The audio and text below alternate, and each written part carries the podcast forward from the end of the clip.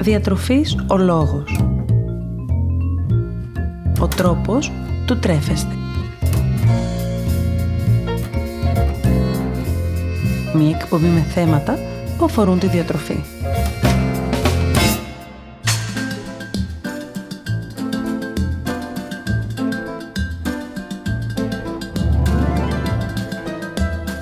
Καλησπέρα σας. Είμαι η Μαριάννα Μανούλη, διαιτολόγος διατροφολόγος και σήμερα, με αφορμή την Παγκόσμια Μέρα Παχυσαρκίας στις 4 Μαρτίου, είμαι εδώ για να μιλήσουμε για ένα θέμα που μας αφορά όλους, είτε άμεσα είτε έμεσα, την παχυσαρκία. Ουσιαστικά, όταν μιλάμε για παχυσαρκία, μιλάμε για την υπερβολικά αυξημένη συσσόρευση λίπους στο σώμα μας, σε τέτοιο βαθμό όμως που αυτό να έχει τελικά αρνητικές συνέπειες για την υγεία μας. Ένας πρακτικός δείκτης μέτρησης της παχυσαρκίας είναι ο δείκτης μάζας σώματος, ο οποίος βάσει σωματικού βάρους και ύψους μας κατατάσσει σε βάρος φυσιολογικό, υπέρβαρο παχύσαρκο ή χαμηλό. Παρ' όλα αυτά, επειδή ο δείκτης μάζας σώματος παίρνει σαν δεδομένο το συνολικό μας βάρος και όχι τη σύσταση του βάρους μας, δεν είναι και ο πιο αξιόπιστος δείκτης.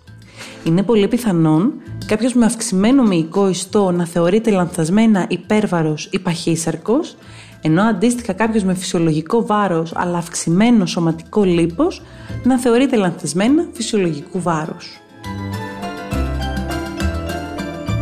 Επομένως, μια σαφώς πολύ καλύτερη εικόνα για τη σύσταση του σώματός μας και συνεπώς το ποσοστό λίπους που διαθέτουμε μπορούμε να έχουμε μόνο μέσω της λιπομέτρησης. Η παχυσαρκία λοιπόν, για να γυρίσουμε στο θέμα μας, είναι μια ασθένεια και αποτελεί μία από τις κυριότερες αποτρέψιμες όμως αιτίες θανάτου, ενώ μπορεί να αυξήσει και την πιθανότητα νόσησης από άλλες ασθένειες, τόσο σωματικές όσο και ψυχικές. Η ασθένεια με την οποία έχει συνδεθεί περισσότερο η παχυσαρκία είναι ο σακχαρότης διαβήτης τύπου 2. Ας δούμε τώρα λίγο ορισμένα δεδομένα σχετικά με την παχυσαρκία για να μπορέσουμε να αντιληφθούμε τη σοβαρότητα της κατάστασης. 800 εκατομμύρια άνθρωποι στον κόσμο είναι παχύσαρκοι. Η ιατροφαρμακευτική περίθαλψη που σχετίζεται με την παχυσαρκία θα έχει φτάσει μέχρι το 2025 το 1 τρισεκατομμύριο δολάρια παγκοσμίως. Επίσης, μέχρι το 2025 αναμένεται το 28% των ενήλικων στην Ελλάδα να νοσεί από παχυσαρκία. Τα άτομα που νοσούν από παχυσαρκία έχουν διπλάσεις πιθανότητες να νοσηλευτούν αν διαγνωστούν θετικοί στον ιό του COVID-19. Τέλος, η παιδική παχυσαρκία αναμένεται να αυξηθεί κατά 60% μέσα στην επόμενη δεκαετία, φτάνοντας αισίως στα 250 εκατομμύρια μέχρι το 2030. Ποια είναι λοιπόν μερικά από τα αίτια που μπορούν να οδηγήσουν σε παχυσαρκία και πώς μπορούμε να τα αντιμετωπίσουμε; 1. Οι βιολογικοί παράγοντες ή πιο απλά η βιολογία του σώματός μας. Θα σταθώ λίγο περισσότερο εδώ για να γίνει λίγο πιο κατανοητή η όλη διαδικασία. Το σώμα μας είναι έτσι σχεδιασμένο ώστε ναι μεν να αποτρέπει τη λιμοκτονία, αλλά από την άλλη, κατά κάποιο τρόπο, δεν επιτρέπει και τη μείωση του βάρους. Πάμε να δούμε τι εννοούμε με αυτό. Υπάρχει μια ορμόνη, η λεπτίνη, η οποία παράγεται ή προέρχεται αν θέλετε από το λιπόδι ιστό, από το σωματικό μας λίπος δηλαδή. Η λειτουργία αυτής της ορμόνης είναι πολύ συγκεκριμένη. Ουσιαστικά η ορμόνη αυτή δίνει σήμα στον εγκέφαλο πότε τα επίπεδα λίπου στο σώμα είναι ικανοποιητικά και πότε όχι. Όταν το λίπος μας πέσει σε πολύ χαμηλό επίπεδο, αντίστοιχα πέφτουν και τα επίπεδα της λεπτίνης. Αυτό οδηγεί τον εγκέφαλο να αντιληφθεί ότι βρίσκεται σε ένα περιβάλλον ασυτείας και βάζει ουσιαστικά το μεταβολισμό σε μια λειτουργία εξοικονόμησης ενέργειας, θα λέγαμε. Όταν από την άλλη του λίπος είναι σε ικανοποιητικά επίπεδα, τότε η λεπτίνη δίνει σήμα στον εγκέφαλο ότι έχουμε αποθέματα ενέργειας στο σώμα και επομένως δεν υπάρχει ανάγκη πρόσληψης επιπλέον τροφής. Και μέχρι εδώ τα πράγματα είναι απολύτως φυσιολογικά. Αν όμως συνεχίσουμε να τρώμε, η παραγωγή λεπτίνης αυξάνεται μεν, το σήμα που λαμβάνει ο εγκέφαλος είναι λανθασμένο δε. Και τότε οδηγούμαστε σε μια κατάσταση η οποία ονομάζεται αντίσταση στη λεπτίνη. Μια κατάσταση κατά την οποία παρά τα επαρκή επίπεδα λίπους, ο εγκέφαλος εξακολουθεί να αποζητάει τροφή αφού δεν λαμβάνει σωστά το μήνυμα και αισθάνεται ότι ακόμα βρίσκεται σε περιβάλλον ασυτείας. Έτσι το βάρος μας αυξάνεται και το αίσθημα του κορεσμού πάβει πλέον να υπάρχει. Τι μπορούμε να κάνουμε γι' αυτό; Ο καλύτερος τρόπος είναι η υιοθέτηση συνηθιών που μπορούν να ξεπεράσουν αυτή τη βιολογική λειτουργία. Να προσπαθήσουμε δηλαδή να ελέγξουμε το βάρος μας, να τρώμε κανονικά και θρεπτικά γεύματα και φυσικά όσο μπορούμε να έχουμε καθημερινά κάποια φυσική δραστηριότητα. Αιτία νούμερο 2. Φυσικά το φαγητό. Και πιο συγκεκριμένα η διαθεσιμότητα του φαγητού σήμερα σε σχέση με το φαγητό πριν κάποιες δεκαετίες. Η αύξηση των επεξεργασμένων τροφίμων, καθώς και η διαθεσιμότητα τροφίμων με αυξημένη περιεκτικότητα σε θερμίδες ή χαμηλή περιεκτικότητα σε θρεπτικά συστατικά, είναι ένας από τους κύριους παράγοντες αύξησης του σωματικού μας βάρους. Μέσω της διαφήμισης ή και της εμφάνισής του, το φαγητό μπορεί να μας οδηγήσει σε αυξημένη κατανάλωσή του, η οποία δεν επηρεάζεται καθόλου από το αίσθημα της πληρότητας. Όσο και αν έχουμε καταναλώσει επαρκής ποσότητα φαγητού, τόσο πιο πολύ θέλουμε να φάμε λόγω εμφάνισης ή διαφήμισης. Η επιλογή τροφίμων πλούσια σε θρεπτικά συστατικά, καθώς και η ισορροπημένη κατανάλωση τροφίμων, μπορεί να μας οδηγήσει σε μια καλύτερη ρύθμιση του σωματικού μας βάρους. 3. Οι περιβαλλοντικοί παράγοντες. Από τη βρεφική και παιδική μας ηλικία μέχρι τον τρόπο ζωής μας στην ενήλικη ζωή μπορεί να επηρεαστεί το σωματικό μας βάρος. Ο τρόπος που έχουμε μάθει να τρεφόμαστε, το περιβάλλον μέσα στο οποίο μεγαλώνουμε, η οικονομική κατάσταση της οικογένειάς μας καθώς και το εκπαιδευτικό μας επίπεδο είναι μερικοί από τους περιβαλλοντικούς παράγοντες που μπορεί να οδηγήσουν σε αύξηση του σωματικού μας βάρους και κατ' επέκταση σε αύξηση του σωματικού μας λίπους. Η σωστή διατροφική εκπαίδευση από μικρή και όλας ηλικία, η ορθότερη επιλογή τροφίμων καθώς και η ορθότηση σωστών διατροφικών συμπεριφορών μπορεί να βελτιώσει το περιβάλλον μέσα στο οποίο ζούμε. 4. Η έλλειψη του ύπνου. Κακή ποιότητα ύπνου ή ύπνους μικρής διάρκειας μπορεί να οδηγήσει σε διαταραχή διαφόρων ορμονών όπως αύξηση της κορτιζόλης, μιας ορμόνης του στρες που σχετίζεται με την αύξηση του βάρους και αύξηση της γκρελίνης, μιας ορμόνης που ελέγχει την όρεξη και την πείνα. Ταυτόχρονα όμως μπορεί να οδηγήσει και σε μείωση της λεπτίνης, της ορμόνης που όπως αναφέραμε και προηγουμένως ελέγχει τον κορεσμό. Αυξημένα επίπεδα των ορμονών που σχετίζονται με το στρες οδηγούν σε κατανάλωση επεξεργασμένων τροφίμων, συνήθως πλούσιων σε ζάχαρη, λιπαρά και αλάτι. Από την άλλη, ικανοποιητικό ύπνο τόσο σε ποσότητα όσο και σε ποιότητα μπορεί να οδηγήσει σε σωστή διαχείριση του σωματικού μας βάρους. Προσπαθήστε λοιπόν να κοιμάστε σωστά, ιδίως βράδυ και για τουλάχιστον 7 ώρες, χωρίς παρεμβολές από τηλεόραση, κινητό ή και φώτα. 5. Τέλος, μια ακόμη αιτία αύξησης του σωματικού μας βάρους και κατ' επέκταση του σωματικού μας λίπους είναι ο αστάθμητος παράγοντας της κριτικής ή αν θέλετε διαφορετικά, ο αστάθμητος παράγοντας του στίγματος. Η κριτική που μπορεί να ασκήσουμε σε άτομα με αυξημένο σωματικό βάρος δεν οδηγεί όπως ίσως πιστεύουν οι περισσότεροι απαραίτητα σε τόνωση του εγωισμού και συνεπώς μείωση του σωματικού βάρους.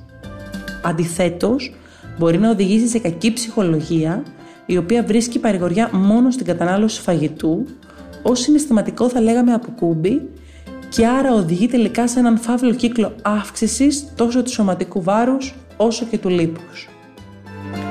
Είναι σημαντικό να μην μπαίνουμε στη διαδικασία να κρίνουμε την εξωτερική εμφάνιση του άλλου. Οι επιλογές μας είναι προσωπικές για τον καθένα. Αν από την άλλη όμως επιθυμούμε να βοηθήσουμε, τότε μια καλή επιλογή είναι να συζητήσουμε με το άτομο και να ακούσουμε τις ανησυχίες ή τα άγχη του, χωρίς όμως να έχουμε διάθεση κριτικής.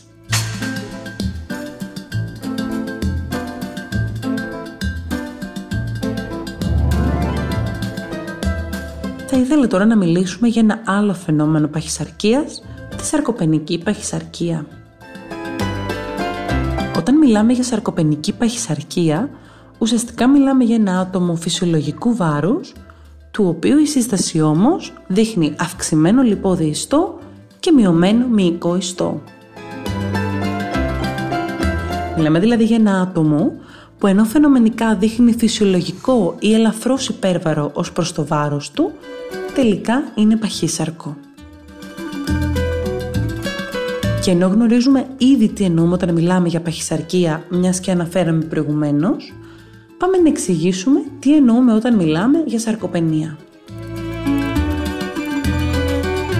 Η σαρκοπενία είναι πρακτικά μια κατάσταση κατά την οποία το άτομο αρχίζει σιγά σιγά να έχει απώλεια της μυϊκής του μάζας σε βαθμό τέτοιο που πρακτικά μειώνεται η μυϊκή του δύναμη, η αντοχή του, καθώς και η μεταβολική του ικανότητα. Ενώ παράλληλα φαίνεται να υπάρχει μια γενικότερη αίσθηση αδυναμίας. Πρόκειται για μια παθολογική κατάσταση που αφορά άτομα ηλικίας 40 ετών και άνω, αν και γίνεται πιο εμφανής μετά τα 80 έτη. Παράλληλα, αφορά άτομα που έχουν κυρίως μια καθιστική ζωή, αφού δεν κινητοποιούνται επαρκώς οι μυϊκές τους ομάδες ή και άτομα που δεν ακολουθούν μια ισορροπημένη διατροφή, προσλαμβάνοντας έτσι μια επαρκής ποσότητα στρεπτικών συστατικών. Η εμφάνιση της αρκοπενίας στον οργανισμό οδηγεί σε μια σειρά από παθολογικές καταστάσεις. Μερικές από αυτές είναι η αλλαγή της καρδιακής λειτουργίας, αφού το άτομο τίνει να αυξάνει τον καρδιακό του ρυθμό ή και η εμφάνιση πόνου στο στήθος μετά από μέτρια κόπωση του οργανισμού. Παράλληλα, υπάρχει μεγαλύτερος κίνδυνος για πτώση του ατόμου ή κίνδυνος το άτομο να είναι πιο επιρρεπές στα ατυχήματα, ενώ υπάρχει και αυξημένη συχνότητα εμφάνισης οστεοπόρωσης και καταγμάτων.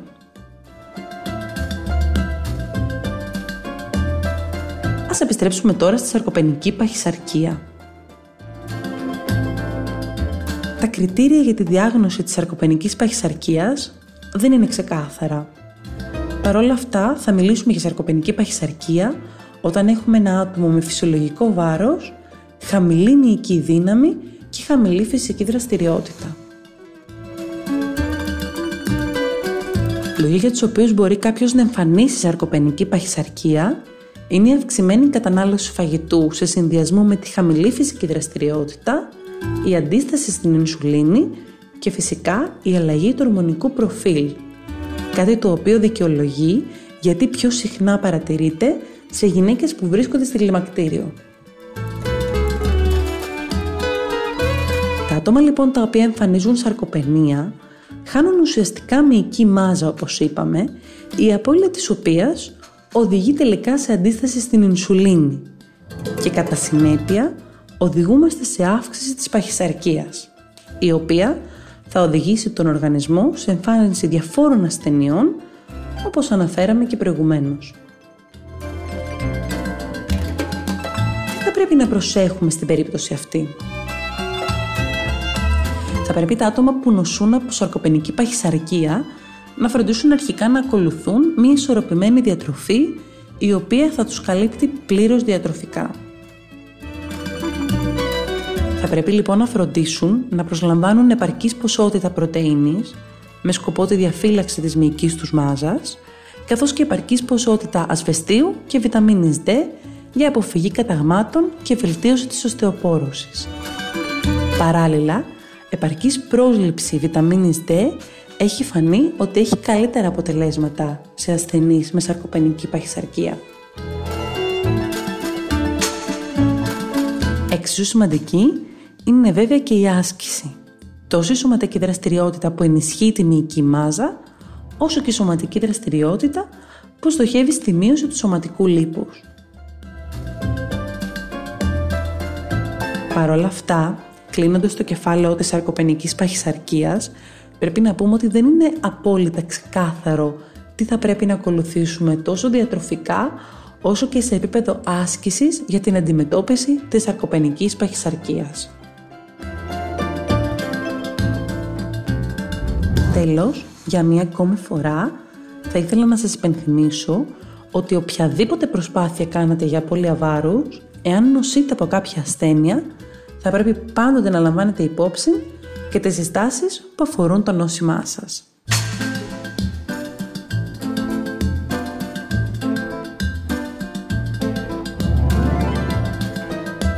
Η προσπάθεια της απώλειας του βάρους δεν είναι μια εύκολη ή απλή διαδικασία. Όταν προσπαθούμε να χάσουμε βάρος, συνήθως έχουμε να αντιμετωπίσουμε εκτός από την απώλεια, τη ψυχολογική κατάσταση στην οποία βρισκόμαστε, το άγχος, τα βλέμματα φίλων και συγγενών, τις ηρωνικές αντιδράσεις και τα σχόλια που έχουμε βιώσει ή ακούσει κατά καιρούς, την απόρριψη.